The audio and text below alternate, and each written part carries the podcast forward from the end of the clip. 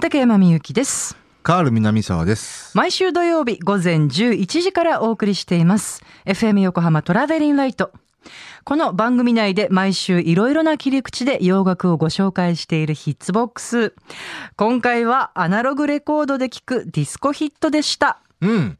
えーまあ、ヒッツボックスの、イエイイエイあーあれもね、えーそうなんですけど、はいえーあ本編のね今日はねアイ、アイドルソング特集の流れという意味では、えーそっちの興奮冷めやらぬって感じではありますよね。もう勝手に盛り上がってしまいました でもリスナーの方もねいっぱいそうメッセージくださっていい、いいじゃないですか。ねえ、あっという間の2時間だったんですけれそれどもねもういくつかちょっとまだあの詳しく紹介したいうんうんうんうんメールもあるんであじゃあ、はい後でぜひお願いします、ではこの特集をお送りした後放送で語りきれなかったことをコーナーコメンテーターカール南沢さんに語っていただきますそれではまず2021年4月24日に放送したヒッツボックスお送りいたしましょ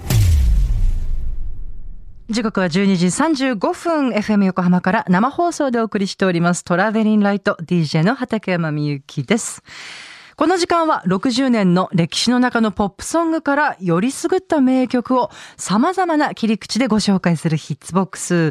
一曲一曲を詳しくご紹介してくださいます。え引き続きコーナーコメンテーターのカール南沢さんです。よろしくお願いします。はいよろしくお願いしますはい、もう早速ですが今日のテーマは何でしょうかんはい、えーはいもうちょっと今、興奮冷めやらそうのなの中ですけど、ああとね、いっぱいメッセージいただいてね。そう楽しいお話いっぱいありがとうございます。りますね。ねえははいい、えーということで、ヒッツボックスですけど、はい。えーまあ、これはアイドルソング特集の流れの一環として、はい。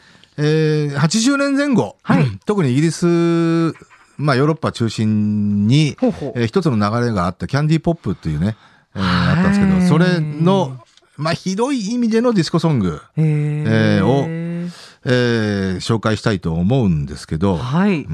えーまあこれもね再三何度も言うように空前のディスコブームですよね、70年代後半。はい。はい、で、えーヨーロッパ経由今いろんなこう枝分かれがあったんですけど、はいヨーロッパ経由の、えー特にまあ日本とヨーロッパで人気を博した、えーそのキャンディーポップ系、うんうんえーあるいはまあポップディスコ系のアーアーティスト、はい。えーというのは乱立されてきたんですよ。ほうほうほうはいうんうんで今聞いてるようなぼ、例えばボニーエムとかアラベスクとかも広い意味では、まあその範疇に入るんじゃないかなと、うん、確かにね。はい。えー思うんですよね。はい。えーまああと日本で、ね、特大ヒットになったジンギスカンだと か、バカラだとか、あー DD サウンド、ほう万歳はあ等々、ほうはい。えーいるんですけど、うんうんうんうんえーその流れの中で、はい。えー日本でも人気の高かったグループの一つとして、エミリー・スター・エクスプロージョンという、ははい、グループ。が、はい。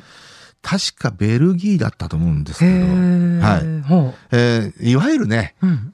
この、この手のやつというのは、いわゆるね、あの、新宿系ディスコで相当需要があったんですよ。六六本木ではよへかかなかなかかからないっていうね、え、うん、ほうほう。うんはい。いわるゆるサーファーディスコ系ではかからないってうんいう、えーそんな一作ですね。はいえーこれは個人的に僕は、はい。えーまあ、78、9、78、9、80年ぐらい、その、カンタベリーハウスっていうね、新宿のディスコによく行ってたんですけど、 はい。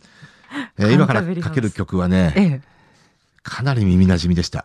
そう、うん、はいそうなんですね。はい。いわゆるミュンヘンディスコの流れを組んだ、はい。えー作品でございます。では、ご紹介お願いします。えーエミリー・スター・エクスプロージョンで、サンティアゴ・ラバポポンポポンポポンポポン言ってますね。ー。いや、もう高校2年のカール少年を思い出し ます。もう今もすごいんだもんって。はい、次、手拍子とか、ね、 次、そう。ここで踊るよここはもうでもフロア阿ビ教官でしたから。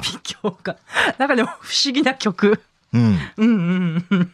なでもまあ言ってみれば、ボニー・エムの、えー、回想ラスプーチンパート2みたいなもんですけど、はあ、またこのタイトル面白いですね。そう、なぜかね、あの、地名とか人名を歌った、 そのヨーロッパ経由の、えーディスコソング多かったんですよね。ジンまあ、ジンギスカンそうじゃないですか。ああ、そうですね。ジンギスカンとかうんうんラスプーチンもそうそう、です海藻ねラスプーチンもね。うんへえ。確かにこういうのはあんまりアメリカではヒットしなさそうな感じがしますね。 かすりもしません。すみません、しなかった。えっ、とね、エミリスターエクスプロージョンははい何曲かディスコチャートには入ってるはずですね。2曲ぐらい入ってたかな。こうなんかでもこう、不思議なこう日本の歌謡曲との親和性もめちゃめちゃ感じるようななんかはい不思議な曲ですね。ただ日本ではね、満単位で売れてますから、これ。あそうなんですか確か5万枚とか6万枚売れてるはずですから。へえ、わはいまたすごいのが来た。まあこんなね、えーはいこれはまあ BGM で DD サウンドですけほど、ほはい。はい。はい。まあ、じゃあ次の曲のご紹介お願いします。結構ね、はい、あの、70年代後半に、はいイギリス出身の、はい。えちょっとこうファンクベースのね、ディスコグループっていうのがね、印象的なグループ多いんですよ。ふんふんはい。えーホットチョコレートとかゴンザレスあたりは、まあ、あー有名なとこだとは思うんですが、うんえー忘れがたいグループとして、はいえーリキッドゴールドを挙げたいと思います。リキッドゴールド。はいはい。えーまあ彼らのね、えー彼女、彼女たちと言ってもいいのかな。えー最大のヒットといえば、えーまあ、いわゆる、まあ、ポストディスコ期突入直後のえーキャンディーポップ、ニューウェーブ等を、こう、踏まえたような、はい。えーダンス・やセルフ・ディズィという曲があるんですよ ね。いいな。はい。今宵、ダンスでというね。えーはい。えー日本語タイトルで。これがね、あのね、当時の日本でも、はいうーんまあ、フロアではちょこちょこかかってましたね。うーん全英チャートで2位まで上がるんだあそうなん大ですねヒットソングなんですけ本当どだ、はいただこれもね、アメリカでは、えー、かすりもしなかホッっトハンドレッドに入ったか入んなかったぐらいの、たそうですか。はいはい。うん。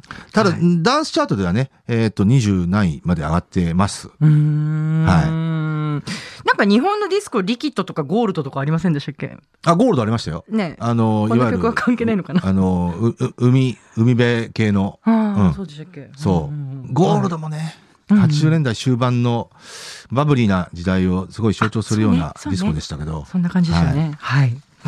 はい。えーそんなあーリキッドゴールドのはい。曲を聴いてみましょう。はいぜひお願いしますえー今宵ダンスで。カールさん、ノリノリなんですけども、はいリキッドゴールド、ダンス・ヨーセルフ・ディズィーお届けいたしました。はいだ一応常に補足しますと、はいえーこのリキッドゴールドというグループね、はい。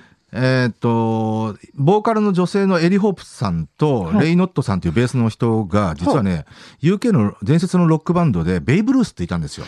これ、あの、まあ、後にね、あのージェリー・ビーンがカバーしたメキシカンという曲があるんですけど、まあ、ガラージュクラシックスで有名ですけど、はいえーそれのね、オリジナルを歌ってた人なんですよね。へーザ・メキシカンっていう。け結構、あの、真摯なロックバンドなんですけど、またこのメキシカンいた人なんですよ。あ、そうなんだ。はいうーんまあこういうロックバンド出身のディスコグループアーティストってね、結構いるんですよね。面白いですね。うんへーエドガー・ウィンターグループのダン・ハートマンとかね。へえ。いや、ベイブ・ルースの曲もちょっと聞いてみたいですけどね。あ、これ素晴らしいい。ですよ。へんえ。じゃあちょっとまた、あの、はい聞かせてください。いつか機会があった時に。はい。それでは最後の曲のご紹介お願いします。えーこの80年前後のキャンディーポップの流れで、えーま、まあ、最も多分筆頭といえば、まあノーランズ。だと思うんですよはははいえーで、もう一つ双璧と言われていたのが、そうねはいドゥーリーズっていうグループが、あはい、はいイギリスのグループでね。はい。えーどっちかというと、まあディスコグループっていうよりは、うんうんうんあの、いわゆる、まあ、本当にポップグループあ、ね。うんはい。的な、あのこういう今かかってるね、このストーンウォールとか、はい。えーヒットソングでありましたが、はい。はい。えー一曲ね、実はね、にまあ、まあ、日本でもはいディスコでやたら流行った曲があるんですよ。あ、そうなんですか。はいはい。えーこれはディスコにおいては、あードゥーリーズの最大のヒットと言ってもいい。かなうーんで、これも個人的には、その新宿系のディスコでは、79年はい。に限って言えばえ、え三大ヒットと言ってもいいかな。そんなに79年目指せモスクは、はい。えーまあ、あとはやっぱ海藻ラスプーチン、そして今からかけるこの曲。あ、そうですかと。言ってもいいぐらい。へーえっ、とね、張り飛びソングの一つだったんですよ。カンタベリーハウスで盛り上がると床を踏み踏み鳴らすんですね。うんそうするとね、たまに針が飛ぶんですよ。そうすると。わー DJ が、おーっとまたこの曲で針が飛んだっつって、必ずこの曲で針飛んで飛んでましたね。あーいい時そ代のだぐら い。はい。ひゃーそうえー盛り上がった。これはね、もう、阿鼻共感っていう言葉が、えーまあ、もどかしいぐらいえ。ーあ、もう、 そうです。もう足りないぐらい、それ では。あ、なんかあれですよ、兄弟のバンドですよね。そよう、りあうの、ん兄弟姉妹。ああ、そうか、そううか。んはい。が一部。部いたグループですね。はははは。へえ。はい、どんな曲なんはい、でえしょうか。ーでは聞いていただきましょう。えー、ドゥーリーズで、ウォンテッド。もう、目の前でカールさんの動きが激しくて動揺してしまいましたが、はいはい。い。やー動きが激しくならざるを得ませんね もうね、はい本当これお伝えしたいんです よね。どんなに、どんなに興奮してらっしゃるか、もうカールさんが。 はい、ドーリーズ・ウォンテッドをお届けいたしました。さあ、いかがでしたでしょうかこはれい映像がついてたら本当にいいのにな、カールさんがどんなに踊ってるか。いや、でもね、この3曲っていうか、この手の、はい、この手の。まあ、ぶっちゃけアメリカのヒットチャートでは無縁の作品ではあるんですけあど、ーええーうーん、その新宿系ディスコでかかっていたような、はいヨーロッパ系の、えーねえヒットソング、うんディスコヒットヒットえは い。ってね、うーん、好きなんだな。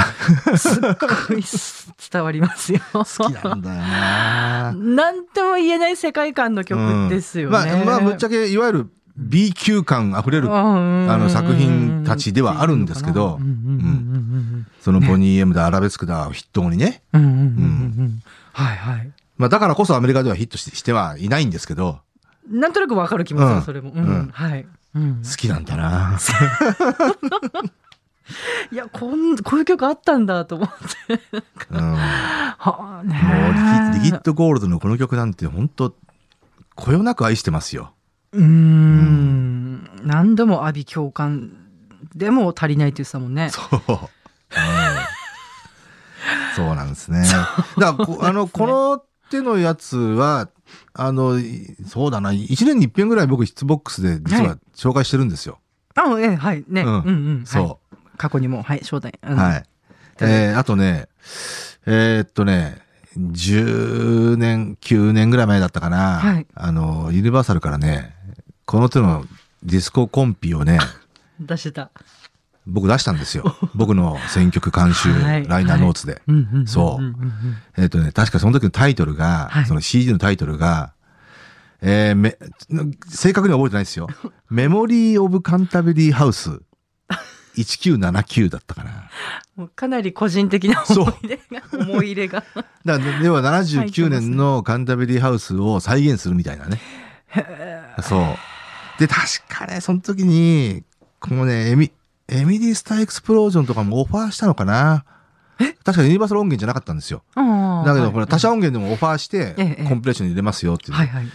断られたんですよ。あ、そうですか。あ、エミリースター入れらんねえか、みたいなね。そうですうかん。断られちゃったりするんだ。あとね、ドゥーリーズとかね、えあ、ドゥーリーズ入れたっけなちょっと忘れちゃったうな。んうんうんうん入れたな。うん。うんそう。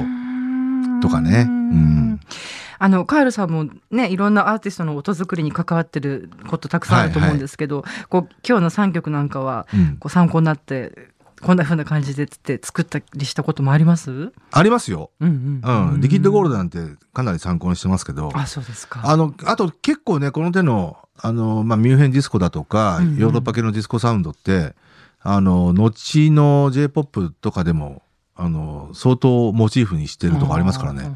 あの、例えば当時で言うと、はいえーっと、小泉京子のデビューシングル、はいえー私の16歳。うんえーあれなんかよーく聞いてください。ミュンヘンディスコ、ディスコですから。前かけてくれたかなかけたことあるるような気がしますうが、んそう。ただまあ、そうですかあの、それはね、もともとその2年前に、えー森まどかという、はえービクターの新人がいたんですけどあ、へえその彼女が、えー歌った曲なんですよ。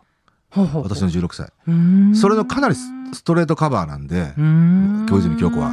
そうままあこれに関してもね、いろいろ僕は一かけありますけどね、そもそもん大切なデビューアーティスト、うんうんビクターの新人のね、デビューアーティストに、の、のデビュー曲が、なんでカバーなんだと。しかもその、ビクターうんのか,、かつての森まどか。そんなに前の曲じゃないってことで、特にヒッットのしてない曲ですよ。ト。あーこれは多分ね、はい。当時のビクターははい松本伊代を右手でやってたんですよ。だから小泉京子はね、多分ね、左手なんですね。そうですか。と踏んでますけどね。へーた小泉京子がは本人が相当努力してましたから、まあ、うんまあ、要は花の82年組、うん。えー要はポスト松田聖子をとにかく追いつけ追い越せなんですよ。で、各社、だからとりあえずデビューさせてるんですよ。そうですか。うんでもだから多分ポニーキャャニオンだってホリーチームはとりあえずなんですよ。まあまへーあもちろんあれはホリプロタレントスカウトキャラバンのグランプリだったんで、うんうんうん相当なり物入りではありましたけど、うんうんうんうん。うんだからもう要はマサセイコに追いつ追いつくはいはい。アーティストをとにかく出さなきゃなんないってういーうね、んだからそれをうんまあとりあえず出すっていうねだからビクターは多分それを松本伊代にロックオンしてたとしてたと思うんですようんただ82年にさらにデビューさせた、えー小泉京子というはいはいはい。いえー素材はとりあえず出したんだろうなとは思います。そうか、なんか不思議、私たちの時、きょん、もちろんほら、松本伊代ももちろんすだごかいらアイド花ルのだったけど。 82年組の中で、うん一軍と言われるアーティストってのはあの、まあ、5人いるんですけど中森明菜小泉京子堀ちえみ、えー石川秀美早見優なんですよ。うんうんうんこれがご 一軍と言われるんですけどあー結果論ですよ。はい中森明菜、えーと小泉京子がそこに入ってるのは最初の67枚売れてないですから。あ、そうでしたっけ。うーんんやっぱり一般的な知知名度というか、一般的に大ヒットしたのは、やっぱりなんて言ったってアイドルですから、そっか、それまでそんなに。それまで。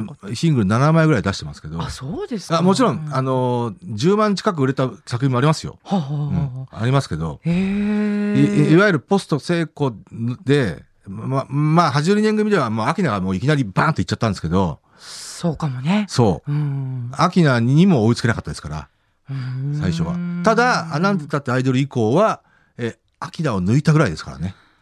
うん、うんそれ以降は実は91年ぐらいまで、えー出すシングルすべてオリコンのトップ5に入ってるんですよ。あそうはいなんだ、何ヒッツボックスのコーナーとポッドキャストこれ、 これ、大脱線ですけど、いやでも私ちょうどだってその花の82年組うんのみんながデビューした時はもうねなんていうのいまだ小学生でさ、ああ、そうですよね。そうですよた一番テレビ見てた頃かもしれないし、ただこれ僕はその時22、3とかそのぐらいでしたけど、うんまあやっぱ80年代、特に80年以降、マサセイコードのデビュー以降ね、えーデビューする新、新、うんとアイアイドルシンガうー、んうんいちいち興奮させられましたね。うん、わかるわかるななんかわかります、 82年組に限らずですけど。ああああそうですね、うん、うんまあ、82年組はととにかくもう目まぐるしかった。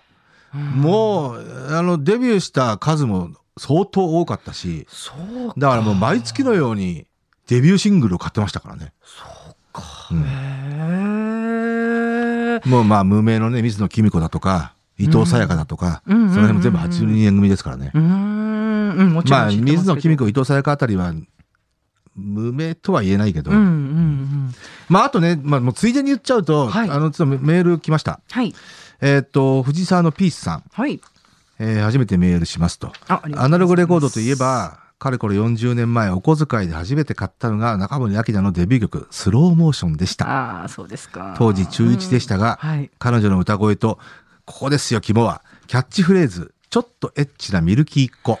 なんかそんなやつだったね、えーに惹かれて予約して買ったことを覚えています。えー藤沢のピースさん、私も一緒です。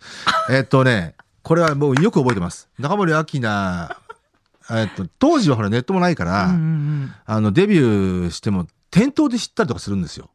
うんあそうかもね、はい、そうえええで、たまたま僕ね、よく覚えてます。長野の、えー新 生堂。えそうですかはい、長野の新生堂にたまたま行ったんですよ。そそうしたらね、中森明菜のデビューシングルの発売日だったんですうよ。んうんうんうんで、まあまあ、いいつもの通り、店頭でこう、何が出てんのかなと思って見たら、中森明菜のデビューシングルがバッと置いてあって、それまでは全く知らなかったんですか、えっ、とねう、ん、もしかしたら、名前ぐらいは明星とかで見てたかもしれなあーうんはいはい、うんいうん。ちょっとエッチなミルキーっ子っていう子が出るよっていう。うんそのフレーズは、うんで、明星で惚れて私たにはあんまりそ、それ前後してんだよな、ちょっとね。もしかしたら店頭で知ったかもしれないですけど。はあまあ、とにかくスローモーションのジャケ見てください、皆さん。何この可愛い子と本当に思ったんですよ。もう、もう、即買い。音も聞いてないですよ。即買い。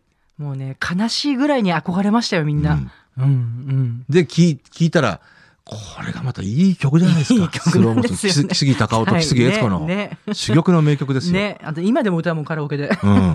ね、で、ちょっとエッチなミルキーっ子ですから。うん僕あのそのフレーズがなんかちょっといまいちピンとこなかったんだけどうんその年だ私はったかな初のあの写真集出たんですよあそうですか即買いでねこれがね実はね幻の写真集って言われてるんですよあ、そうなんですか。中森明菜ってその後ね水着になってないんですよあーでもただねデビュー当時の明星とかあーでは水着になってる写真がいくつかあったりにでね実はそのうフんァースト写真集水着カットがあるんですよあ、そういえば見たことないかもも。う明菜ちゃんの僕即買いして水着買ってうんたまらなかった ですねえ、16歳とか、そんいなや感じですか。二十歳ぐらい19ぐらいはかい、ごなめん、違う、明菜ちゃんがね。あ明菜ちゃんは167そうだね。そうもうさ、でその後写真集いくつか出してますけど水着一切封印してるんですよ確かに見たこうとわない。この私ファースト写真集買ってよかったなってちょっと見たいな、持そってしきてくたださらいね実は。ね翌年ね、うん。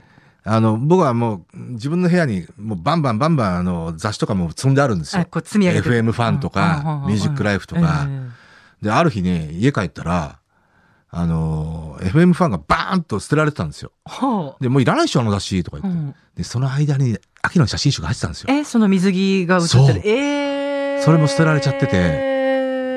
ただ、ほら、もう、その時19、20歳ぐらいだったから、別に、うんま、まあ、剣幕で怒るのも大人げねえなって思って。え、 捨てちゃったのあ、そうなのつって。それは今となってすごい貴重なそう写真集だったんじゃないですか非常に悲しかったのを覚えている。 いや、きなちゃんはね、ねあのね、みんなね、恥ずかしいぐらい言えないと思いますよ。本当に憧れてたから。可愛かった。当時の女の子たちは。もうとにかく周りを蹴散らすぐらい可愛かった。いや、そうだだからよもう、ぶっちゃけ、ん僕はキョンキョンの魅力とかにはまだ気づかなかったもん、その時。またね、おきほぼ同じタイミングでデビューしてましたけど。えー、キョンキョンはこうファッションリーダーっていう感じがね。うんしましたねあの髪型とかねまあ、それはだんだんとそうなってったかな。そうなのか。んやっぱ最初が私の16歳で、えーセカンドシングルが確か揺れる街角、えーサードシングルが素敵なラブリーボーイだったかな。そこまではまだね、そんなに売れてないんですよ。あ、そうかもしれないですね。そう言われてみれば。うんうんうんうんそう。うんうんうん。そうなん ですよ。ただもちろんシングルは絶対買ってましたよ。確かになんて言ったってアイドルで、なんかみんなでキャンプファイヤーした思い出あるもんな。うんあーただキョンキョンで僕は言いたいのは、はい。えーっと、なってったっていうアイドル前に、とにかくか彼女はね、果敢にチャレンジングしてたんですよ。はやっぱね、要は、聖子、秋田の牙城をとにかく崩したかったんですよ。あ。でね、えーっとね、真っ赤な女の子、あえーはい半はいはい半分少女、はいはいはい。えーその後が、あーっと、あで姿なで涙娘あ。ったあったあった。これがね、順番なんですよ。わこれね、面白くないです。かごうん女の子、少女、娘なんですよ。これね、壮大なる三部作ですよ。本当だ。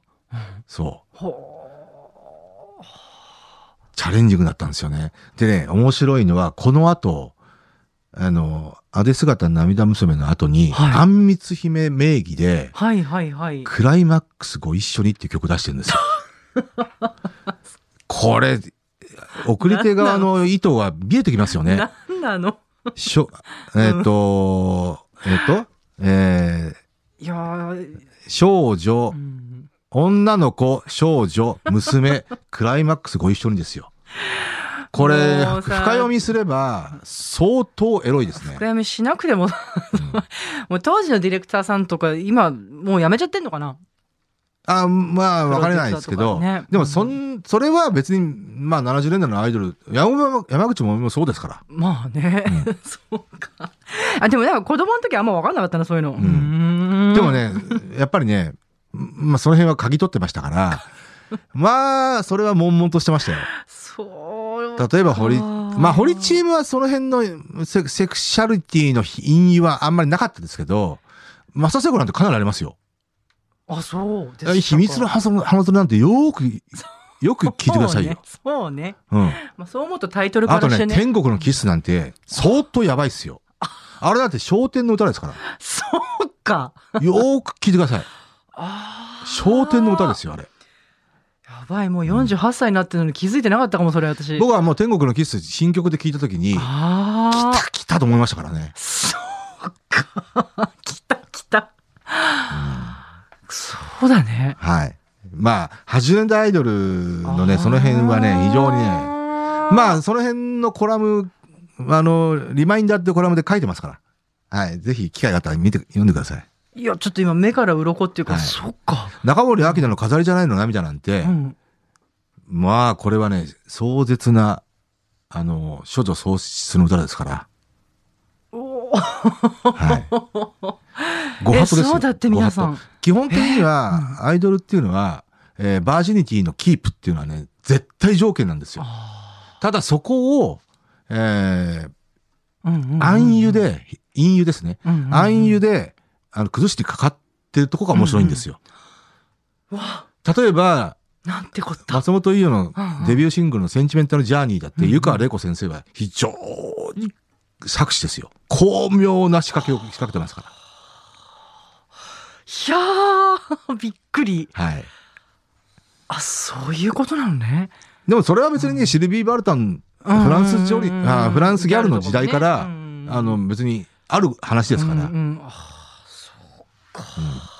深くうなずいてしまいました。はい、はいだからそれは要はあのアイドルソングの醍醐味でもありますうよんうね、ん要は歌わせて歌わされてる感でそれってひ実はひ必要なんですよそのほらやっぱ本人が気づいてないっていうのがまたうね。ん、それもあるし、うんそその辺が、あまあ、要はアンコンシャスなセクシャリティですよね。うんうんうんうんうんうんうんそれも面白かった。気づいた時にもうその気づいたらダメなん ですよ。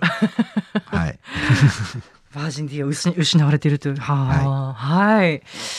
いやいやいやいやいや。はい。はい、えー、そんなことで、え今日はねでも本ー、ヒ当ッツボックスはあんまり 触れてないですけど、ほぼ脱線でしたけど、そうですね、はいうんうんうんいややっぱりアイドルソングのねインパクトが強いんですよねそうね、こうんこれは語り、もっと語りたいこといっぱいありますけどね。うんうんうんうん、じゃあちょっと残念ですけどということで今回のヒッツボックスはアナログレコードで聴くディスコヒット特集をお送りいたしました、はい。曲も合わせて聴きたいという方 FM 横浜から毎週土曜日午前11時から放送していますトラベリンライトでぜひこのエピソードの説明欄にラジコのリンクがあるのでそこから飛んでチェックしてみてくださいそれではまた、はい、えー、では、またね、ドラマの話も、あそうなんだね来週以降今日ものんちゃんいないからあの、寂しいでしょ要はドラゴン桜があさって始まるんで、明日か。ははいい。はいそれ以降まよろしくたお願いします触れていこうと思います。はーい。では、畠山みゆきと、あカール南沢でした。りがとうございました。